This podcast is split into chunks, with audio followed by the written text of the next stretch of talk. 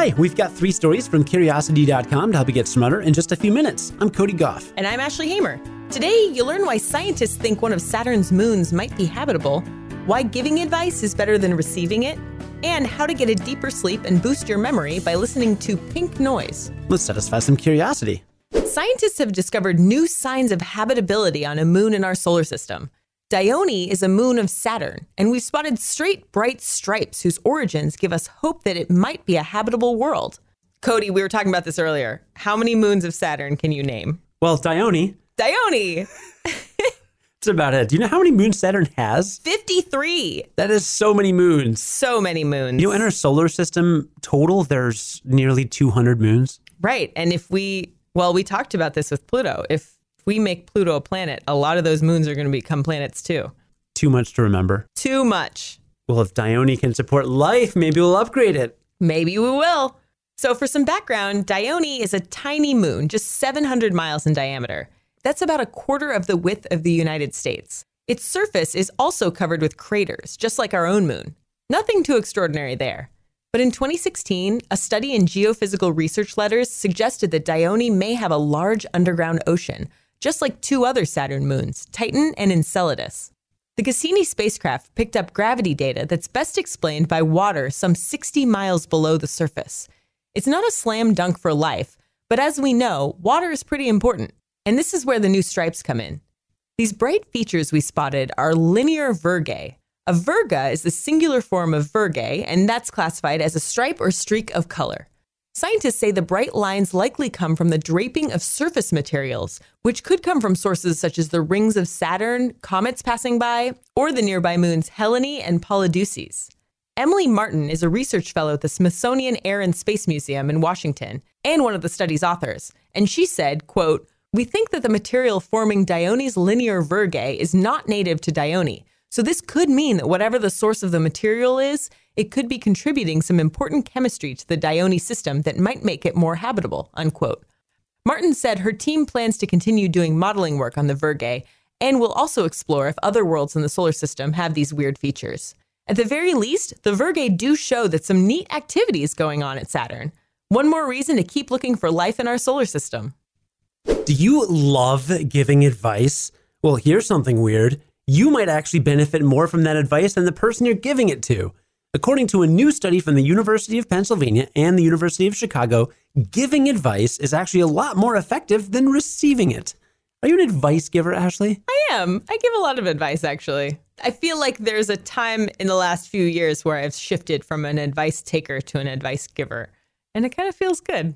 I've heard a theory that no one in a relationship has ever listened to advice about that relationship. Right. Oh, you mean other people outside the relationship giving advice on the relationship? Yeah, Yeah. that's just one context, but it's like, really, no matter how bad it is, no matter how good it is, you're never going to listen to anybody else. That's true. But maybe people can use this information and change what they do with advice. We're going to give people advice about giving advice. I wonder if they'll take our advice or if they'll give advice about giving advice themselves. Woo. Meta. Dude, it's Monday. you can't do this to me. For this study, researchers ran a series of experiments and they looked at how adolescents interacted with each other and with their teachers. In the first experiment, teens and preteens were randomly assigned roles of advice giver and advice receiver. Advice givers, or advisors, got the chance to reply to a letter that was written by a fourth grader having a hard time with a vocabulary lesson. Each advisor was responding to the same letter, by the way.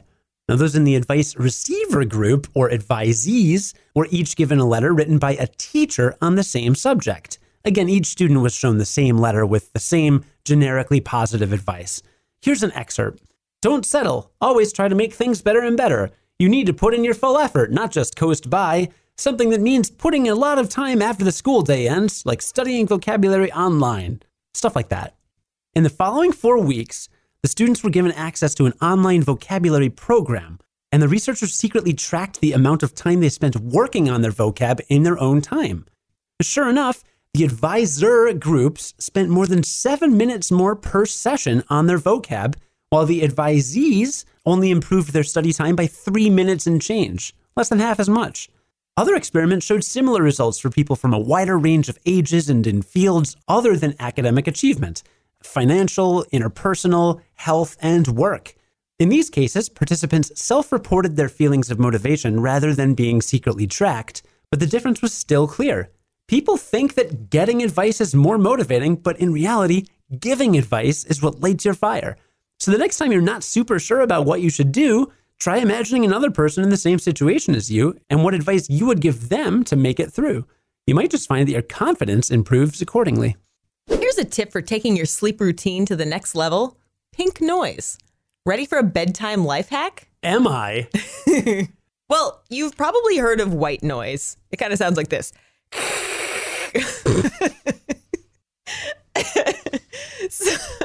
sure does, actually.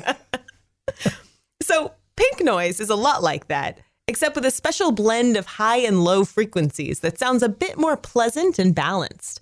According to Berkeley Wellness, pink noise is a little deeper than white noise, and it mimics natural sounds like rustling leaves and rushing waterfalls. White noise is more like a hissing teapot and that familiar buzz of TV static. Here's a quick sample of pink noise. I'm going to fade in and then fade out of this so it's not just jarringly loud. Nice. Here goes.